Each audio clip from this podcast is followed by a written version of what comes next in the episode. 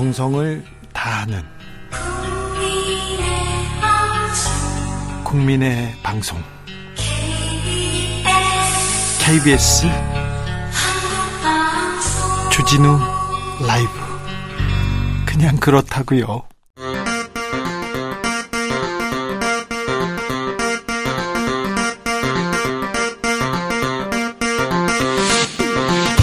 주진우 라이브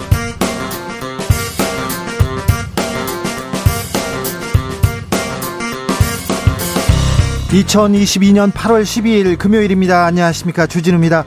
이재용 삼성전자 부회장이 복권됐습니다.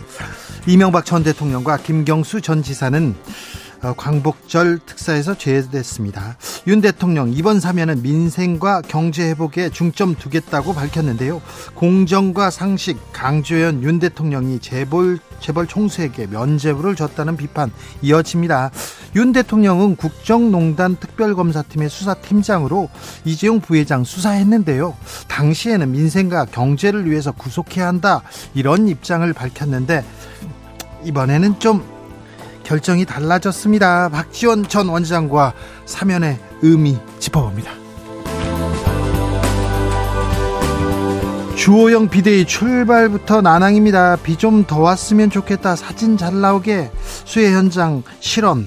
아, 김성원 의원 제가 가진 유일한 직책인 예결위, 예결위 간사직 내려놓겠다면서 사과했는데요. 의원직도 사퇴해라 비난 여론은 수그러들지 않고 있습니다. 이준석 대표는 또 소송전 본격 돌입했습니다. 이준석 대표의 법정 대응 어떤 파장을 낳을까요? 국민의힘은 과연 국민 곁으로 다가올 수 있을까요? 정치연구소에서 들여다보겠습니다. 비대해진 검찰 권력을 견제하겠다는 취지로 검찰의 수사권과 기소권 분리 법안 시행을 한 달 앞두고 있습니다. 그런데 한동훈 법무부 장관이 검찰의 직접 수사 범위를 대폭 늘리려는 아, 대통령령 개정안을 내놨습니다. 민주당에서는 국회가 만든 법을 무의로 만든다. 법치주의 근간을 흔들고 있다. 경고하고 있는데요. 한동훈 장관의 노림수일까요? 꼼수일까요? 주스에서 정리해 보겠습니다. 나비처럼 날아 벌처럼 쏜다. 여기는 주진우 라이브입니다. 오늘도 자중차에 겸손하고 진정성 있게 여러분과 함께 하겠습니다. 다음 주 월요일 광복절입니다. 광복절을 앞두고 광복절 특사 발표가 있었습니다. 경제인은 들어가고 정치인은 빠졌는데요. 이재용 삼성전자 부회장, 신동빈 롯데그룹 회장 사면됩니다. 복권되고요. 자, 어떻게 보셨어요? 경제인 사면 어떻게 보셨는지 여러분의 의견 받아보겠습니다. BBC에서는 비즈니스 리더는 법 위에 있다는 사실을 재입증했다. 한국에서는 돈이 법 위에 있다. 이런 아, 내용의 기사가 나왔네요. 가장 악독한 화이트 칼라 범죄자 중 한 명인 이재용 부회장을 복권했다 이러면서 아, 부 부자는 특혜를 받는 거 아니냐 이런 얘기도 있었던데 여러분의 의견 받아보겠습니다. 샵 9730 짧은 문자 50원 긴 문자는 100원이고요. 콩으로 보내시면 무료입니다. 그럼 주진우 라이브 시작하겠습니다.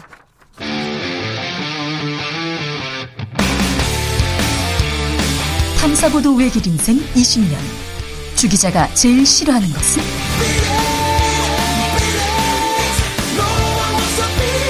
이 세상에서 비리와 부리가 사라지는 그날까지. 오늘도 흔들림 없이 주진우 라이브와 함께.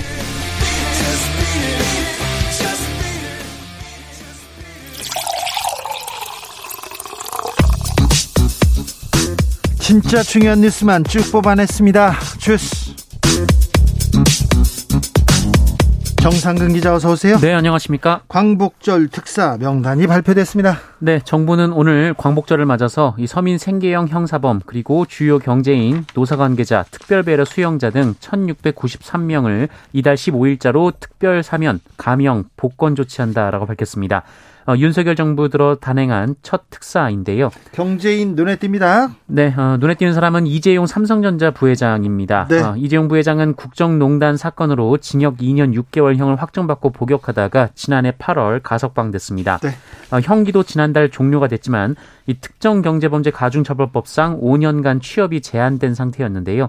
어, 복권이 이루어지면서 어, 경영 일선에 이 공식적으로 복귀할 수 있게 됐습니다. 뭐 2년 6개월형을 받았지만 지난 정권에서 바로 뭐 가석방 기한이라고 해야 되나요? 상식적인 기준도 치- 채우지 않고 가석방 됐습니다. 이번에 복권하면서 경영 일선으로 복귀합니다. 회장 될 수도 있다고 합니다. 신동빈 회장도 사면됐어요? 네, 이 신동빈 회장은 국정농단 사건과 업무상 배임으로 2019년 대법원에서 징역 2년 6개월, 집행유예 4년을 선고받은 바 있습니다. 예. 어, 이번에 이 특별 사면과 복권 대상에 이름을 올렸습니다. 아, 이 밖에 장세주 동국제강 회장, 강덕수 전 STX 그룹 회장이 사면되고요. 자, 잠깐만요. 강, 장세주, 이분, 비자금 빼돌려 가지고 해외에서 원정 도박한 분인데, 그리고 개인 채무를 갚는다면서 돈 빼돌렸던 분인데, 이분은 징역 3년 6개월을 받았고요. 그 다음에 강덕수 STX 전 회장은 회사 돈 500여억 원을 횡령해 가지고, 어, 계열사에 부당 지원했었고요.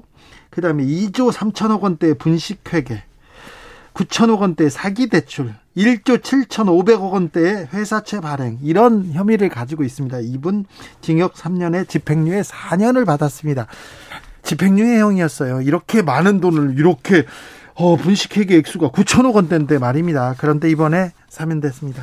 네, 그리고 조상수 전 민주노총 공공운수노조 위원장, 허권 한국노총 상임 부위원장, 한영석 현대중공업 대표 등 이 노사 관계자 8명도 사면이 됐습니다. 이명박 전 대통령은 제외됐네요. 네, 한때 윤석열 대통령이 사면을 거론했던 이명박 전 대통령은 결국 사면을 받지 못했습니다. 네. 어, 이명박 전 대통령은 삼성 등에서 거액의 뇌물을 받고 회사 자금을 횡령한 혐의 등으로 징역 17년에 벌금 130억 원을 확정받고 복역 중이었는데요. 네. 어, 지난 6월 이미 형 집행정지로 풀려나서 지금은 자택에 있습니다. 대통령인데 뇌물을 받았어요. 대통령의 자리에서 뇌물을 받아서 징역 17년형이었습니다. 네, 이명박 전 대통령과 함께 사면될 것이라는 관측이 나왔던 김경수 전 경남도지사 역시 사면 명단에 포함되지 않았습니다. 네. 아, 김경수 전 지사는 드로킹 댓글 조작 사건으로 징역 2년형을 확정받고 창원 교도소에서 복역 중입니다. 잠시만요. 그런데 몇 달 전부터 이명박 대통령 사면된다. 김형수 지사도 사면된다.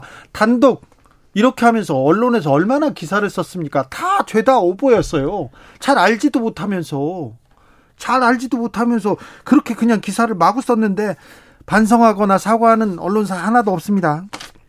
네, 윤석열 대통령은 이번 사면은 무엇보다 민생과 경제 회복에 중점을 뒀다라고 말했고요. 한동훈 법무부 장관은 어, 정치인과 공직자를 사면에 포함하지 않은 것은 현 시점에서 우리 사회에 시급하고 중요한 현안이 국민 민생 경제라는 점을 고려한 것이다라고 말했습니다. 민생과 경제 윤석열 대통령하고 한동훈 장관이 외치는데 민생과 경제를 위해서 어, 재벌가 재벌 총수들 잘못하면 감옥에 보내야 된다. 계속 목소리를 높이던 분이 두 검사였어요. 그런데 정치인이 되자마자 민생과 경제를 위해서 풀어줘야 된다. 이렇게 얘기를 합니다. 민생과 언제는 민생과 경제를 위해서 잡아야 된다. 이렇게 얘기했는데 큰 도둑 그리고 이런 어, 악독한 화이트 칼라 범죄자를 잡는 것이 국민 경제, 민생에 도움이 된다, 이렇게 얘기했는데, 어, 저는 그 말이 맞는 것 같은데요. 여러분은 어떻게 생각하는지 저희가 의견 들어보겠습니다. 자, 날씨는 어떻습니까? 비 계속 옵니까? 네, 수도권과 충청 남부지방을 오르내리며 많은 비를 쏟아부었던 정체 전선과 비구름대가 다소 약화되면서 이 전국의 호우특보가 일단 해제는 됐습니다. 다행입니다. 어, 그러나 여전히 비구름대가 발달할 가능성이 있어서 이 전국의 지자체들은 경계를 풀지 않고 비상근무 체제를 이어가고 있습니다. 인명 피해, 재산 피해 계속 늘어나고 있습니다. 네, 지난 8일 밤 서초구 서초동 맨홀에 빠져 서 실종됐던 50대 여성이 이 사고 지점으로부터 6.3km 떨어진 반포천에서 숨진 채 발견됐습니다. 아이고. 어, 이 여성은 남동생과 함께 맨홀 안으로 휩쓸리며 변을 당했는데요.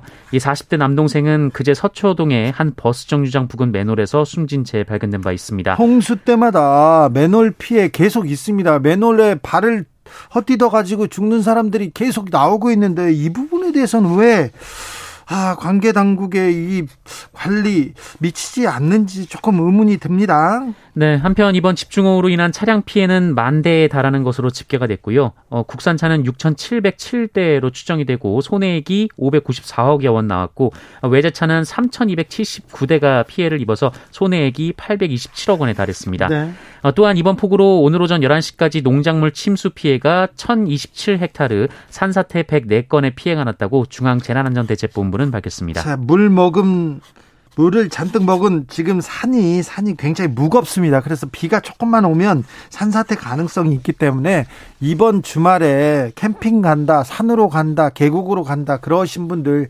각별히 유의하셔야 됩니다. 계곡은 피해야 됩니다. 정부는 특별 재난 지역 선포를 위해서 조사 들어갔어요? 네, 정부가 특별 재난 지역 선포를 위해 오는 15일까지 서울 경기 일부 지역의 집중호우 피해 규모 사전 조사를 실시합니다. 이 사전 조사는 오늘부터 나흘간 진행되고요. 이 지자체 자체 조사와 관계부처 합동 조사 결과 등을 토대로 재난 지역 선포와 복구 계획이 확정이 될 예정입니다. 김성원 국민의힘 의원 어제 실언 망언을 했었는데 오늘 대국민 사과했습니다. 네, 김성원 의원 오늘 국회 소통관에서 대국민 사과 기자회견을 했습니다. 김성원 의원은 제 자신이 너무나 부끄럽고 참담한 심, 심정이라며 어, 다시 한번 무릎 꿇고 사죄드린다라고 말했습니다. 어, 김성원 의원은 어제 자원봉사 현장에서 솔직히 비 좀 왔으면 좋겠다. 사진 잘 나오게라고 말한 것이 영상 카메라에 포착돼 거센 비판을 받았는데요. 어, 김성원 의원은 수재로 피해를 입은 분들을 위로를 못 해드리고 오히려 심려를 끼쳤다라면서 경솔한 말로 인해 상처를 받고 분노를 느꼈을 국민들께 평생 반성하고 속죄하겠다라고 말했습니다. 어, 다만 수해 복구에 나선 국민의힘의 진정성까지 내치지 않아 말아달라라면서 어, 수해 복구가 완료될 때까지 수해 현장에서 함께하겠다라고 말했습니다. 국민의힘의 진정성을 김성원 의원께서 내쳤어요. 그래가지고 국민들이 분노하는 겁니다. 국민의힘에서는 뭐 원래 김성원 의원이 좀 장난기가 있다 그렇게 얘기하다가 국민 여론이 좀 들끓자 징계 내릴 것 같습니다. 네, 오늘 분위기가 좀 바뀌었습니다. 이 조호영 비대위원장은 국회 출근길에 기자들과 만나서 어, 김성원 의원의 실언에 대해서 이해할 수 없는 발언으로 무리를 일으켜 점다, 정말 참담하고 어, 국민들께 낯을 들 수 없는 상황이라면서 윤리위 절차를 밟지 않을 수 없을 것 같다라고 말했습니다. 주호영 비대위 출범하자마자 이준석 대표 계속해서 공격합니다. 네, 이준석 대표는 어제 저녁 자신의 SNS에 이 무너져가는 건물에 정상 영업 플래카드를 건 사진과 함께 어, 쌓는 건 2년, 무너지는 건 2주라는 글을 올렸습니다.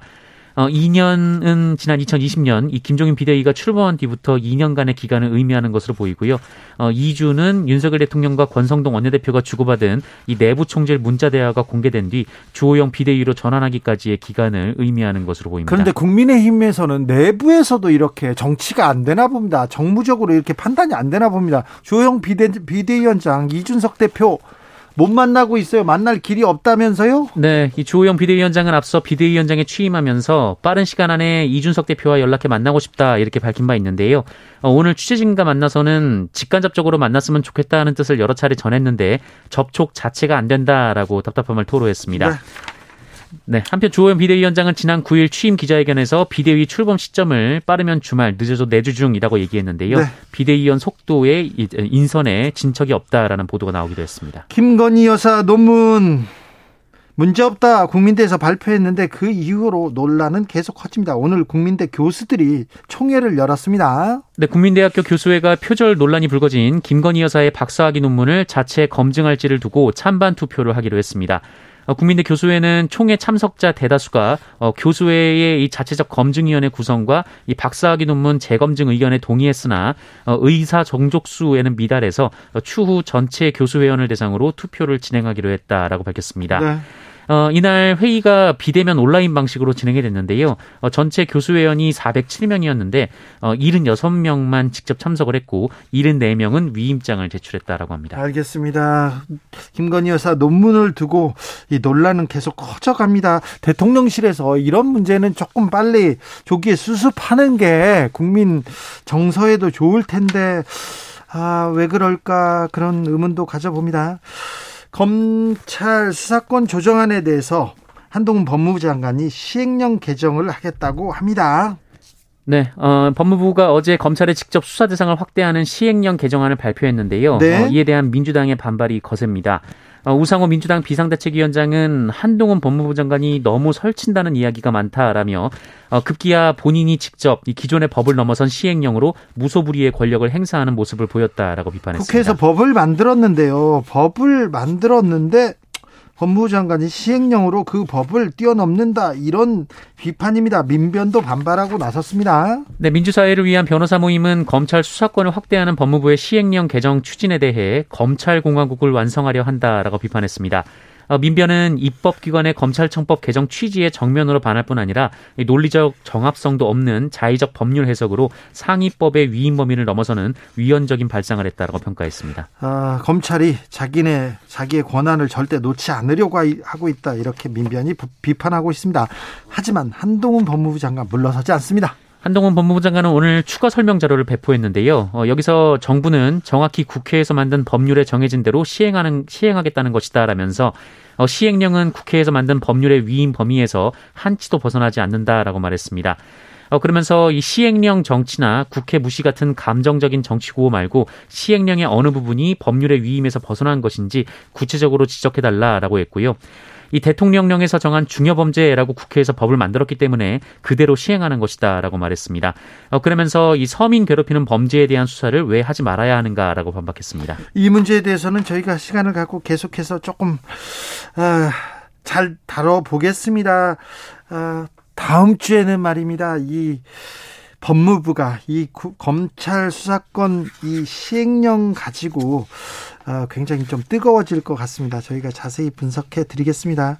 김순호 경찰국장 사퇴 요구 이어집니다. 김순호 초대 경찰국장의 대학 선배이자 그 인천 부천 노대 어, 인천 부천 민주노동자회 이른바 인노회에서 노동운동을 함께한 고 최동 씨의 여동생 최순희 씨가 오늘 경찰국 앞에서 기자회견을 열었습니다.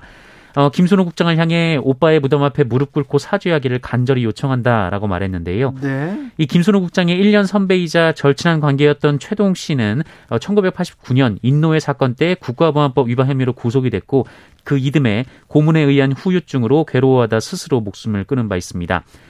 어, 최순희 씨는 김순호는 오빠가 아끼는 후배였다라면서 김순호가 10여 년을 함께했던 오빠 이름을 거론하며 비겁하게 숨는지 자신 과오를 합리화하는지 묻고 싶다라고 말했습니다.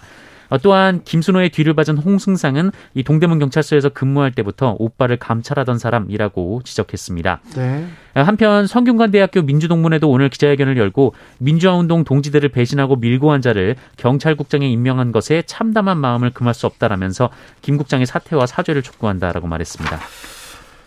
코로나 상황 어떻습니까? 네, 오늘 코로나19 신규 확진자 수는 12만 8,714명입니다. 어제보다 8,500여 명 정도 줄었고요. 지난주에 비해서는 1.14배, 2주 전에 비해서는 1.5배 많습니다.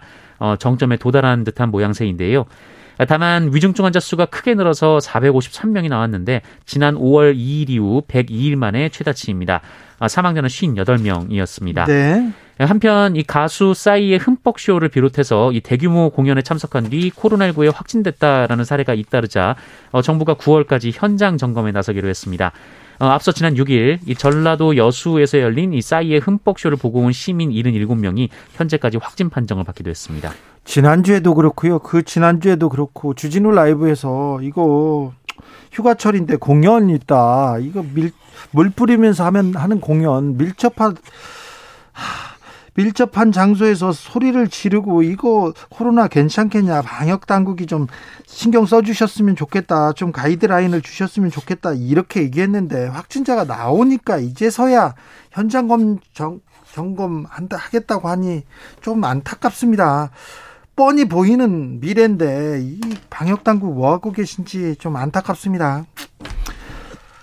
공군 비행기 추락 사고가 또 벌어졌습니다. 네, 오늘 낮 공, 공군 그 F-4E 전투기가 서해상에 추락하는 사고가 발생했습니다. 이 사고기는 오늘 오전 11시 40분쯤 이 수원 기지를 이륙해서 임무 후 귀환 중이었는데요.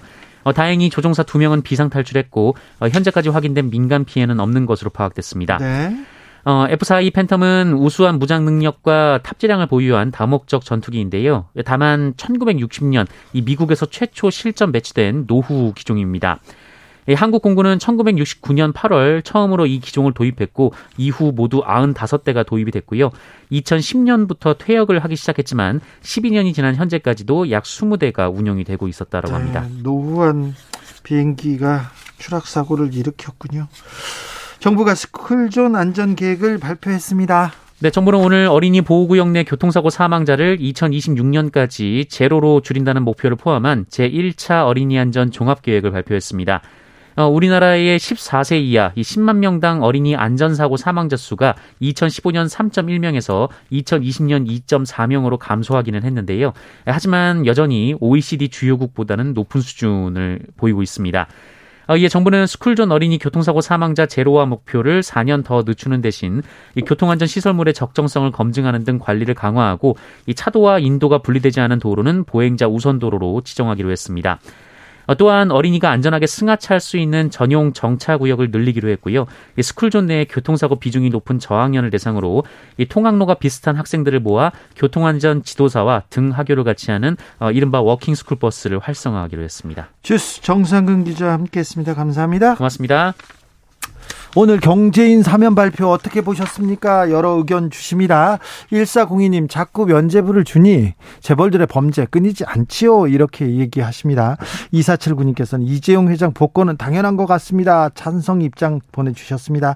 0013님, 어떤 면에서는요, 옳지 않은 행위와 행위를 한 재벌 총수 구속시키는 것이 오히려 경제에 도움이 될 겁니다. 이렇게 얘기하셨는데, 음, 그런 측면이 있습니다. 윤근수님은 경제 위기 회복을 위해서 사면하는 게 맞다고 봅니다. 얘기하십니다. 경제 위기를, 경제 위기가 아니었던 적이 없잖아요. 지금껏. 그래서 경제 위기를 위해서 재벌을 감옥에 보내야 된다. 그때도 경제 위기라고 하고, 풀어줘야 된다. 그때도 경제 위기라고 합니다. 참, 어떤, 어떤, 놀린지 조금 이해가 안 되는데요. 3123님, 경제 회복을 위해서 경제사범을 사면한다는 논리가 신박합니다. 폭력 방지를 위해서 폭력사범을 사면한다는 논리와 다르지 않다는 생각입니다. 아, 그렇군요. 네. 그러게요. 김미경님, 이재용 부회장이 8.15 특별사면 받았는데 국민을 위해서 일자리 많이 만들었으면 좋겠습니다. 그렇죠. 열심히 뛰어야죠. 국민을 위해서. 네. 큰 혜택을 받지 않습니까? 징역 감옥에 가 있어야 되는데 가석방 받았고 사면을 사면을 통해서 많은 혜택을 받기 때문에 국민 경제를 위해서 국민을 위해서 뛰어야죠. 0050님 경제인을 사면한다고 죽은 경제가 살아납니까? 법은 만인에게 평등하게 적용돼야 하고 그것이 법과 원칙이고 헌법 정신이라고 생각합니다. 얘기하셨고요. 7910님 표리부동한 기업인 사면은 옳지 않으나 생계형 범죄는 그 상황을 살펴 사면할 필요가 있다고 봅니다. 네, 그거 그 찬성합니다. 네.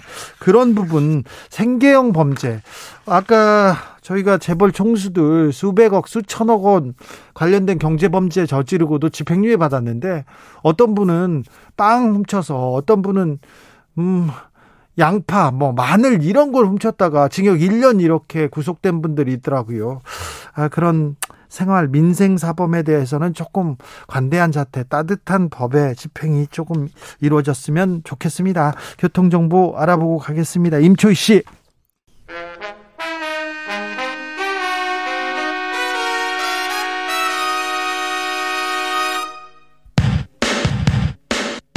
주진우 라이브 돌발 퀴즈. 오늘의 돌발 퀴즈는 객관식으로 준비했습니다. 문제를 잘 듣고 보기와 정답을 정확히 적어 보내주세요. 국제축구연맹 피파는 오늘 이번 월드컵 개막일을 당초 11월 21일에서 하루 앞당긴 20일로 변경한다고 밝혔습니다. 이에 따라 월드컵 개막식을 비롯해 개최국이 나라와 에콰도르의 경기는 11월 20일에 열리게 됐는데요. 아라비아 반도 동부에 있는 나라로 이번 월드컵 개최국인 이 나라는 어디일까요? 보기 드릴게요. 1번 티르키에, 2번 카타르, 다시 한번 들려드릴게요. 1번 티르키에, 2번 카타르, 샵9730 짧은 문자 50원 긴 문자는 100원입니다. 지금부터 정답 보내주시는 분들 중 추첨을 통해 햄버거 쿠폰 드리겠습니다. 주진우 라이브 돌발 퀴즈 월요일에 만나요.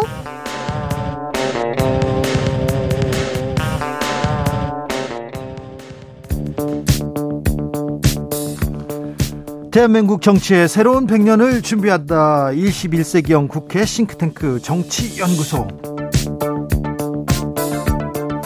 정치권에 보내는 고급진 정치 컨설팅입니다. 오늘도 뜨겁게 분석해 봅니다. 엄경영 시대 정신연구소장 어서 오세요. 네, 안녕하세요. 그리고 오늘 특별히 모셨습니다. 이택수 리얼미터 대표 어서 오십시오. 네, 안녕하십니까. 네, 택수형 잘 계십니까? 네, 잘 있습니다. 자, 윤석열 대통령 다음 주에 취임 100일 맞습니다. 100일입니다. 다음 주에 뭐 기자회견도 하신다고 하는데, 자, 조금 100일 앞두고 이제 조금 지지율 좀 반등할까요? 좀 곡선을 좀, 좀 기울기를 다르게 만들 수 있을까요? 이택수 대표? 음, 이번 주에는 하락세를 멈추고 이제 횡보하는 네. 음, 여론조사 결과들이 나오는 것 같아요. 네. 어, 리얼미터 기준하면은 어, 리얼미터가 미디어 트리뷴 의뢰로 8월 1일부터 5일까지 닷새 동안 전국 18세 이상 유권자 4만 3,688명에게 통화를 시도해서 최종 2,528명 응답을 완료했고요. 자세한 조사 계획과 결과는 리얼미터 홈페이지 또는 중앙선거여론조사 시면에 홈페이지 참고하시면 되는데요. 네. 어, 윤석열 대통령의 긍정 평가가 29.3%로 지난 월요일 날 발표한 겁니다. 아, 그 전주 대비 3.8% 포인트 낮아졌고요. 부정 평가는 67.8%로 지난주 대비 3.3% 포인트 높아졌습니다. 대략적인 추이는 어, 대체로 조사 기관들이 비슷한데요. 어, 이 수치는 취임 100일 즈음한 수치로서는 이명박 대통령 다음으로 낮은 수치입니다. 네. 이명박 대통령 20% 초반이었었고요. 지금 윤석열 대통령 20% 중반으로 나타나고 있는데 뭐 가장 이제 많이 언급되는 내용들이 초반에는 인사, 그러니까 뭐 사적 채용부터 시작해서 인사 문제가 좀 많았었고 그 다음에는 이준석 당 대표와 윤핵관들과의 갈등. 그래서 과거 이제 이명박 어, 전 대통령도 2008년 당시에 광우병뿐만 아니라 친박계와의 갈등 때문에 또 지금 그렇죠. 많이 이탈했었거든요. 예. 뭐 그런 부분, 그 다음에 재난, 지금 코로나뿐만 아니라 지금 이제 홍수 네. 뭐 이런 어, 사태 때문에 지지율이 반등하지는 못하고 좀 네. 하락하고 나서 이제 횡보. 7주, 8주 연속 하락하다가 이제 하락세를 멈췄다 언론에서 보도하고 있던데 그런데요. 네. 이 재난 이후에 무정부주의 이런 얘기가 계속 나왔습니다. 무정부 상태 아니냐. 그리고 무능한 거 아니냐. 이런 지적까지 지금 나오고 있습니다. 네, 그렇습니다. 이번 홍수가 어, 윤석열 대통령의 사실상 첫 재난 리더십 시험대. 그렇죠. 에 이제 일주일을 보냈는데요. 위기 대응이나 컨트롤 타워나 정무 감각 아, 이런 데서도 다 아, 좀 낙제점을 받았다 이런 평가가 많고요. 예. 어, 더욱이 그 사당동 반지하? 예. 예, 거기서 신림동. 아, 신림동 반지하. 네.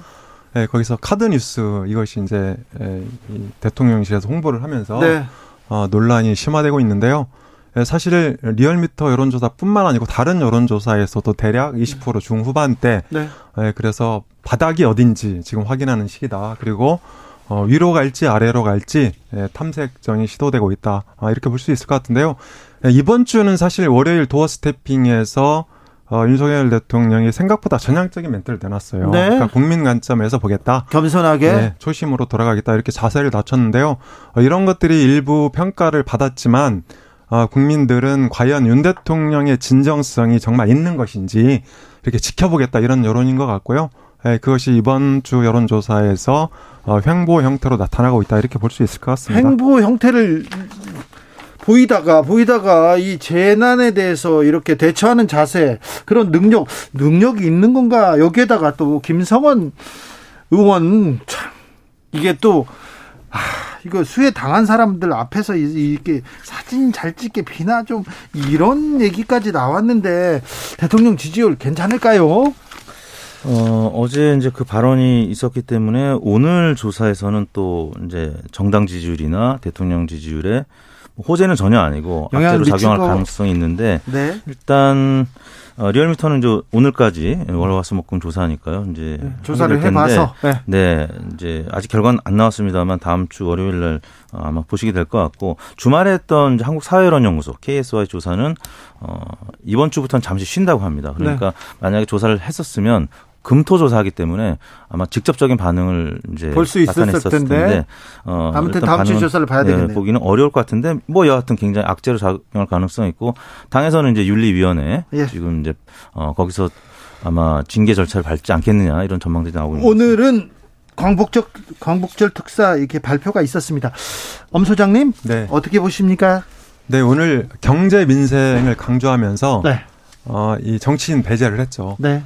네, 그런데 어, 제가 보기에는 이 컨셉도 조금 안 맞는 것이 이번에 사면 복권된 분 중에는 상습 도박 혐의로 이렇게 처벌받은 분도 계세요. 장세주 회장. 네, 그렇죠. 네. 네 그래서 해외로 돈을 빼돌려 가지고 이분 상습이에요, 상습. 네, 네 그렇습니다. 네. 아, 아, 그런데 아, 그렇다고 해서 이게 경, 경제인만 한다는 것이 과연 민생하고 얼마나 연결될지 네. 아, 조금 미지수인데요. 사실 저는 이번에 윤 대통령이 윤 대통령다운 사면이 아니었다 이렇게 봅니다. 그렇죠. 사실, 예, 사실 그렇죠. 예, 윤 대통령은 여러 차례 걸쳐서 어, 이명박 전 대통령 사면 시사를 했고요. 예, 그리고 또 본인도 어, 전직 대통령에 대해서는 불구속 어, 조치가 맞다 이렇게 여러 차례 말씀했단 말이에요. 그래서 어, 이런 과거의 발언들을 다 무시하고 갑자기 민생 민생 경제로 돌아섰는데 사실 윤석열 정부가 잘하는 게 민생 민생 경제냐 이건 여러 가지 이론이 있거든요. 네. 사실 제가 보기에는 민생 경제보다는 윤 대통령의 핵심 가치인 공정, 정의, 상식, 네. 원칙 네.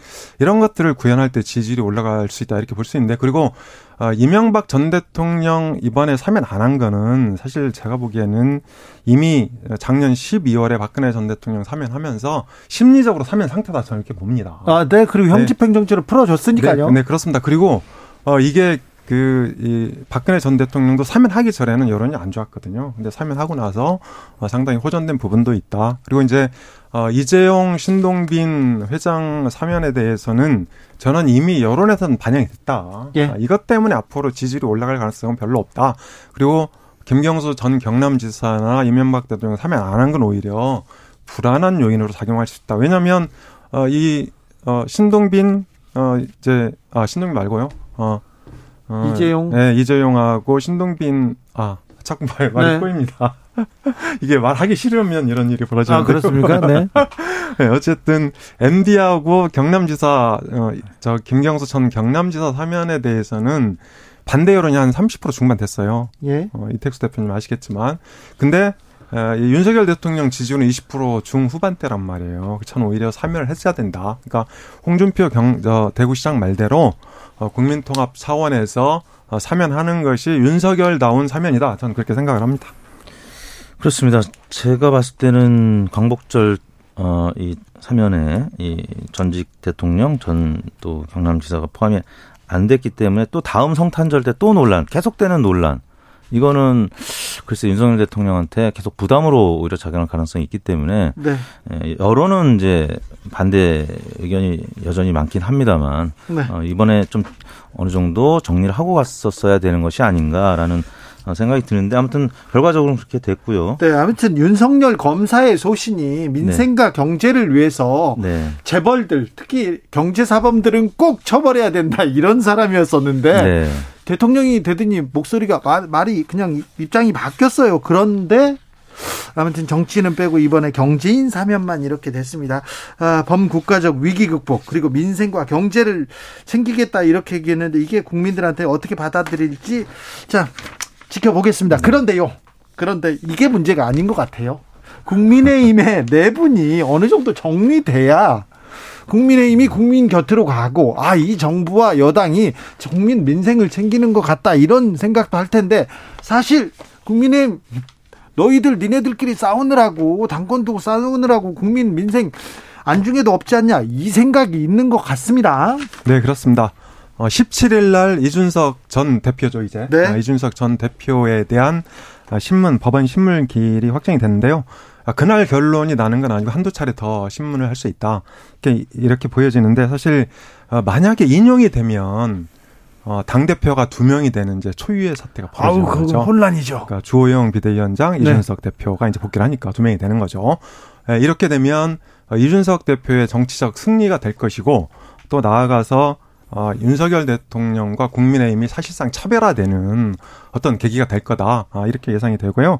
그 다음 만약에 기각이 된다면, 어, 이 비대위가 정상화 어, 스스로 갈 수 있을 것 같고요. 다만, 어, 제가 보기엔 2030이 어, 국민의힘에서 이탈이 가속할 수 있다. 현재는 이제 어, 윤 대통령한테 이탈이 돼 있는 거죠. 네. 어, 그런데 만약에 기각이 되면 어, 이 국민의힘에서도 이탈이 가, 가속화될 수 있다 이렇게 보여지고요. 그리고 어, 윤석열 당으로 본격적인 변화가 시작될 수 있다. 다만 어, 조영 비대위원장은 자기 정치 의식이 굉장히 강하고 내년 1월쯤에 전당대회 하겠다.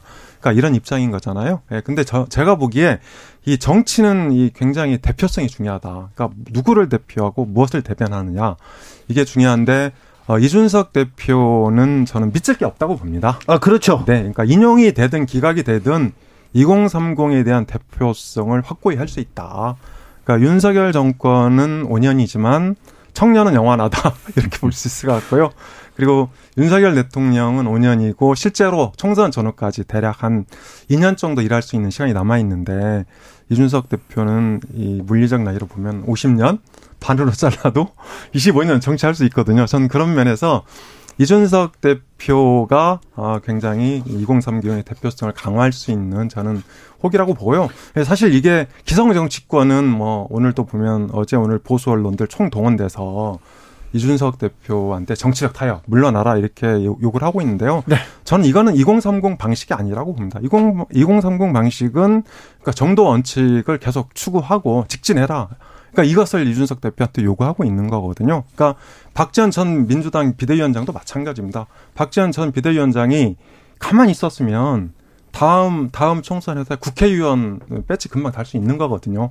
국회의원으로 직진할 수 있었지만 팬덤 정치를 비판하고 586 퇴진을 계속 요구했던 거는 저는 바로 2030의 요구를 정확히 반영한 거다. 저는 그래서 어 이런 2030의 목소리가 살아 있는 것이 예, 대한민국 정치를 더 건강하게 만들 수 있다 그렇게 생각을 합니다. 제가 아는 2030의 목소리하고는 좀 다른 것도 같기도 한데 물론 개딸과는 좀 다르죠. 이택수 대표님. 네, 일단 17일 날 이제 신문한 이후에 네. 앞으로 한 뭐 2주 정도 있으면 어느 정도 결론이 날 것 같은데 만약에 가처분이 인용이 되면 이준석 대표는 살겠지만 국민의힘과 윤석열 대통령의 지지율은 아마 최저치를 다시 경신할 가능성도 그렇죠. 충분히 있죠. 혼돈 속으로 파고들겠죠. 네. 제가 오늘 어, 국민의힘 국회의원 한 분과 어, 제가 이제 만나서 얘기를 들어보니까 만약에 이준석 그 대표의 가처분 신청이 이제 법원에서 인용이 되면 기각이 안 되고 그것도 나쁘지 않다. 어, 완전히 당이 어떻게 보면 새로 이제 탈바꿈하고 쇄신할 수 있는 오히려 기회로 삼을 수 있는 것 아니냐. 지금 아, 이 국민의힘 국회의원들이 이제 많지는 않습니다만. 그런데요요. 네. 이 대표님. 네. 국민의힘 의원들이 대통령 지지율이 낮고 윤핵관이라는 사람들이 네, 리더십이 조금 좀 우왕좌왕하니까 지금 다른 생각을 하고 있는 거 아닙니까? 그러니까 이렇게 지역구 가기가 좀 두렵다. 지역구에 가서 얘기를 들어보면 국민의힘 지지층도 지금 상당 부분 돌아서서 네. 어, 굉장히 비판을 많이 한다는 거죠. 네. 그래서 어, 지금 총선이 2년도 채 안 남았는데 이대로 가다가는 나의 재선, 삼선이 굉장히 어려워질 수도 있다. 그래서 그냥 불안해하는 불안합니다. 네. 네. 두 가지 있죠. 측면에서 봐야 될 것 같아요. 그것은 첫 번째는 아, 우리나라 그러니까 당청 지금 당대 관계인데 어, 과거의 당청 관계나 지금의 당대 관계가 어, 하청 원청 관계처럼 돼 있잖아요. 특히 대통령이 이 공천권을 행사했단 말이죠. 지금껏 그랬죠. 네, 그렇습니다. 그리고 이제 어, 지금도 국민의힘이 혼란 상황이 혼란 상황이긴 하지만 언제 윤 대통령이 기력을 찾아서 공천권을 행사할지 모른단 말이에요. 그래서 한편으로는 공천권에 대한 우려 때문에 아 이게 대통령을 떠나지 못하고 있는 거고요. 또 한편으로는 아 이제 주로 밤에 이루어지는 일이겠죠. 그러니까 낮에는 그윤 대통령 근처에 머물다가 밤에는 그 차기 주자 쪽으로 아, 줄서기를 탐색하고 있을 거다. 네. 그러니까 대체로 어, 오세훈 서울시장에는 안철수 의원이 되겠죠. 네. 네. 그러면 저는 두 가지 형태가 같이 나타나고 있다 이렇게 네. 생각이 듭니다. 주호영 비대위는 이제 비대위를 꾸려야 됩니다. 네. 꾸려야 되고 이게 저 이준석 변수도 넘어야 됩니다. 자 순항할 수 있을까요? 음, 아무튼 이제 법원에 가처분 음, 신청 인용 기각 그게 어 비대위 구성 다음에 바로 네. 직후에 있기 때문에 거기에 일단 이제 에, 달려 있죠. 어 그런데 만약에 어 뭐 기각이 돼도 지금 최근 들어서 많이 보셨겠습니다만 유승민, 이준석 이 둘을 놓고 여론사를 하거나 아니면 이분들이 추진하는 신당. 정당이 생기면 어 어떻게 되냐. 근데 이 굉장히 지지율이 많이 나오는 국민의힘보다 더 높게 나온 조, 뭐 조사들도 있었고 이게 그 물리하게 보면 위치 에너지 있지 않습니까? 이준석 대표는 신당 창당 지금 부인하고 있습니다만 네. 언제든지 나가면은 이 잠재 가능성이 높은 potential 에너지가 지금 점점 쌓이고 있단 말이에요. 그래서 어, 이런 부분 때문에 주호영 비대위 체제가 어, 가처분 신청이 인용이 되건 기각이 되던 이준석 대표의 행보에 따라서 혹은 뭐 유승민 전 대표 행보에 따라서 많이 영향을 받을 수밖에 없는 불안한 상태다. 신당까지 갈 수 있을까요? 네, 그런데 보수 정당에서 어, 그러니까 2000년대 들어서 두 번에 걸쳐서 탈당 사례가 네, 있었어요. 신당을 만들었는데. 네, 네, 네. 그러니까 첫 번째가 어, 2002년에 박근혜 전 대통령이 5월 달에 한국 미래 희망연합, 한국 미래 연합, 아, 이 이제 이 당을 만들었거든요, 나가서. 그러니까 유해창 당시 총재한테 핍박을 받아서. 네. 만들었는데 6개월 만에 항복했어요. 네. 그래서 다시 들어가서 박근혜 전 대통령도 바로 실패했습니다. 네, 선대위 공동의장을 했고요. 그리고 이제 2017년에 유승민, 김무성 의원을 주축으로 바른정당을 창당을 했죠. 그런데 아, 이것이 그러니까 여러 가지 우여곡절 끝에 실패하고 말았는데요. 그러니까 사실 그러니까 과거의 군사 독재 시절도 아니고 예를 들어서 밖에 나가서 보수 정당을 개혁하겠다 이런 시도가 성공하기 힘들거든요. 그러니까 예를 들어서 이건 똑같 이런 거랑 똑같습니다. 대한민국이 마음에 안 든다고 미국 가서 아, 나 대한민국 개혁할래. 이런 거랑 비슷하거든요. 그래서 보수정당에서는 나가면 죽는다. 이게 등식이 돼 있어요. 그리고, 어, 유승민 전 의원 같은 경우도 2017년에 나가서, 어, 이 굉장히 이제 그 외곽에서 행보를 하면서 배신자 프레임 강화됐다. 그래서 제가 보기에는 나가지 않습니다. 그리고 이번에 그 만약에 이 탈당을 하게 되면 주축 멤버가 돼야 되는 오세훈 서울시장 그리고 어, 주호영 음, 이제 비대위원장 이분도 탈당했었죠 바른정당 때 그리고 이준 이준석 어전 당 대표도 사실 어, 탈당했었죠. 예, 한동안 네. 그렇습니다. 네. 예, 예. 그러니까 유승민 전 의원과 같이 활동을 했었거든요. 네. 그래서 저는 탈당 가능성은 거의 제로에 가깝다. 오히려 당 안에서 네. 어, 개혁 작업을 하다가 안 되면 어, 윤석열 대통령을 손절하려고 할 거다. 저는 거기에 한 표 던지겠습니다. 아, 그래요? 네. 당 밖에 창당을 한다. 이거는 쉽지 않은, 않아 보인다. 이렇게 판단하시는군요. 엄 소장님께서 사면 여론 언급하셔가지고 저희가 또 개요 말씀드리겠습니다. 엠브레인 퍼블릭 케이스탯 리서치 코리아 리서치 한국 리서치가 지난달 25일에서 27일까지 광복절 특별 사면에 대해서 찬반 물어봤는데요. 이명박 전 대통령 찬성 39%, 이 김경수 전 지사는 찬성 32%였습니다. 자세한 내용 중앙선거 여론조사 심의위원회 홈페이지 참조하시면 됩니다. 자, 민주당으로 가보겠습니다. 민주당은요, 어대명에서 확대명으로 갑니다. 그리고요, 어, 마지막 변수가 될 수 있었던 단일화도 거의 사실상 물 건너가면서 어, 이 나머지 후보들이 이기려 하는 건가? 이기기 위해서 달리는 건가? 뭐 의문을 갖고 있는 사람도 있어요. 이제 자, 이건 뭐 이제 민주당 전당대회는 거의 끝이 보입니까?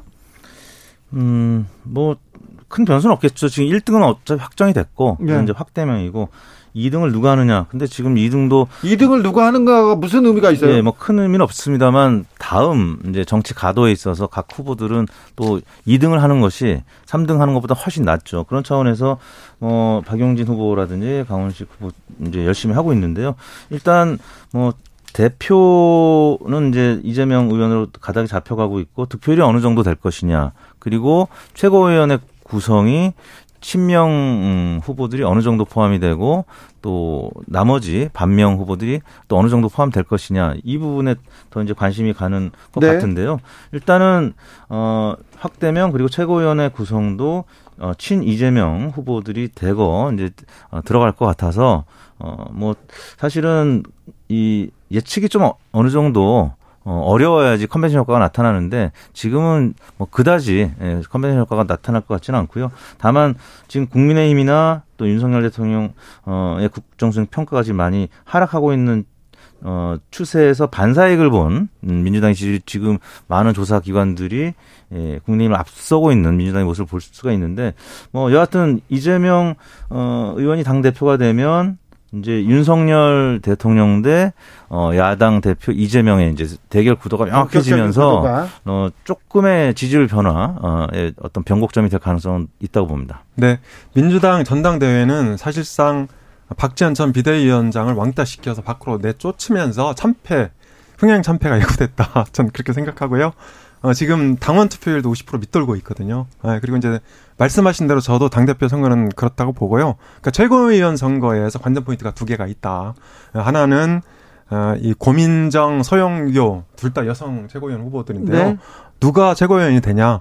아, 이게 이제 하나의 관전 포인트. 그래서 지금 친명계는 서영교 최고위원 만들게 나서고 있다. 아, 이게 실현될 거냐? 이게 관전 포인트고요. 또 하나는 어, 이낙연계의 윤영찬 후보가 최고위원에 당선되냐. 만약 이게 이제 관전 포인트인 것 같아요. 만약에 윤, 그러니까 윤영찬 후보가 안 되게 되면 이낙연계 침몰로 볼 수 있다. 어, 저는 이제 그렇게 생각이 되는데 어, 어, 어대명, 확대명 어차피 이제 그 이재명 대표가 당 대표가 되는데요. 전 과, 그러니까 과제가 몇 개가 있다고 봅니다. 첫 번째는 일단 사법 리스크 대응과 관련해서 어, 이 당헌 80조 개정 논란이 일고 있어요. 예. 근데 문제는 이 당헌 80조가 뭐냐면 어, 기소가 되면 직무 정지, 자동으로 직무 정지할 수 있다 이 조항이거든요. 그래서 만약에 이재명 의원이 기소가 되면 직무 당 대표 직무를 정지할 수 있다 이 조항이거든요. 그래서 이제 방탄 개정 논란이 일고 있는데 사실 이 조항은 민주당이 야당인 시절에 2015년에 당시 문재인 당 대표였거든요. 이때 대표적인 혁신안으로 개정한 거예요. 그리고 이 보수 정당인 국민의힘도 문재인 정부 시절 내내 이 조항을 유지를 했어요. 그런데 이제 와서 어, 이 조항이 이 정부 여당에 의한 민주당 찬탈 시도, 찬, 찬탈 루트, 루트가 될 거다. 이런 황당무계한 주장 아래 이렇게 이런 당원을 개정하려고 하는 것은 정치 퇴행이다. 이렇게 이제 지적을 하고 싶고요. 예, 그리고 사실 이재명 의원의 진짜 승부수는 2024년 총선에 달려있다. 저는 그렇게 봅니다. 그런데 어, 이 대표님 너무 잘 아시겠지만 이번 지방선거 6일 지방선거는요 2030하고 50대는 되게 양쪽 그 득표율이 비슷해, 비슷했거든요. 그래서 40대와 60대 이상에서 되게 그러니까 승부가 났다. 그런데 문제는 40대는 유권자 비중이 18.4%밖에 안 됩니다. 그다음에 60대가 29.9% 이제 30% 넘거든요. 그런데 60대는 그 투표율 60% 되었고 40대는 40% 되었어요. 그래서 이 구조를 바꾸지 않으면 예를 들어서 2024년 총선도 요 구제, 구조대로 가면 그때 한 33%쯤 되는 60대와 한 17%쯤 되는 40대 대결이다. 네. 민주당 이기 어렵습니다. 그런데 민주당에서 네. 믿을 구석이 있다고 아, 윤석열 대통령과 망가질 거다. 네, 뭐 국민의힘이 이렇게 계속 해줄 거다 그렇게 생각하시는 것 같은데 그것 좀 안타깝습니다. 지금 당권 경쟁하는데 비전 정책 경쟁을 해줘야죠. 민주당에서 우리가 더 나은 대안이다. 우리가 능력을 더 보여줄 수 있다. 이 얘기를 해줘야지 왜 이런 얘기는 안 나오고 사법 리스크 당원 80조 이런 얘기만 나오는지 안타까워하는 사람도 많습니다. 자, 그런데요. 네. 자, 다음 주에 취임 100일 기자회견을 연다고 합니다. 대통령께서. 네. 어떤 얘기를 해야 됩니까? 그래야 윤석열 대통령이 이 리더십, 이 리더십을 복원하고 자, 이제 이제 나를 이 리더십을 보고하고 복원하면서 지지율을 좀 끌어올릴 수 있을까요? 뭔가 좀 아주 충격파가 될 수 있는 그러니까 네. 쇄신안도 좀 강도가 높은 뭐 이런 이야기가 나와야지 지금 의 국면이 좀 전환되지 않겠느냐. 휴가 갔다 와서 인사쇄신안이 나와야 된다, 나올 것이다고 얘기했는데 보이지 않습니다. 네, 그래서 이제 정치 이제 평론가들이나 또 당내 익명의 관계자들이 이제 이런 음, 좀 강력한 쇄신안, 특히 인적 어, 쇄신안이 나와야 된다라는 얘기를 하고 있는데 국민의힘 내에서도 이 얘기 나옵니까? 그렇죠. 왜냐하면 나와요? 아까 말씀드린 대로 이제 총선을 아, 한 2년 안 남기고 좀 불안한 네. 음, 그렇죠. 분들의 이 목소리들이 국민의힘 관계자 국힘관이라는 예, 익명의 이제 인터뷰들이 조금씩 나오고 있고요. 어, 지난 7월 4일 날 윤석열 대통령이 도어 스태핑 과정에서 어, 지지율에 1위 1배 하지 않고 뭐 의미가 없다 이런 식으로 얘기했다가 아무튼 큰 전, 전환점이 됐습니다. 이번 주 초에는 어느 초심으로 들어, 돌아가고 국민의 뜻, 국민 관점, 민족 국민이라는 표현을 많이 썼는데 아마 8월 15일 어, 광복절 기자회견 때는 아그 다음 주에 있을 100일 기자회견 때는 아마 통합과 관련된 이야기, 이야기들이 좀 나오지 않겠느냐. 왜냐하면 지난 3월 9일 날 대선 치르고 나서 어 방송 3사에 이제 그 여론조사에서 여러 가지 이제 그 대통령에게 바라는 이런 것들이 나오는데 공정과 정의도 있었지만 통합이 있었어요. 그래서 통합이 굉장히 어, 굉장히 중요한 이제 화두로 그 국민들이 원했었는데 어 이런 부분과 관련해서 지금 여야 간에 이제 대결 구도도 있고 이제 전직 전, 전임 정권이랑 그다음에 이준석 대표 등 당내 이제 갈등 구조가 있는데 사실 대통령 선거는 우리가 회고적 투표가 아니라 전망적 투표를 하거든요. 네. 그렇기 때문에 미래를 보고 조금 이제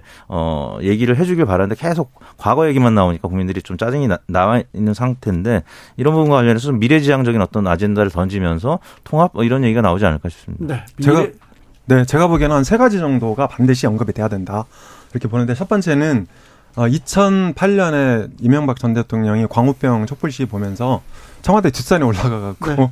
촛불 시대에 아침 이슬 노래를 들었다 네. 이 얘기 했거든요. 그러니까 반성문을 썼다. 그래서 어, 윤석열 대통령도 일단 첫 번째 반성문 써야 된다. 두 번째는 당정대 인적 쇄신안이 구체화돼야 된다. 네. 그래서 당에서는 권성동 원내대표 최소한 그리고 이 정, 그러니까 이 정부 내각에서는 이상민 행정장관 정도. 그 다음에 이제 대통령실에서는 김대기 비서실장.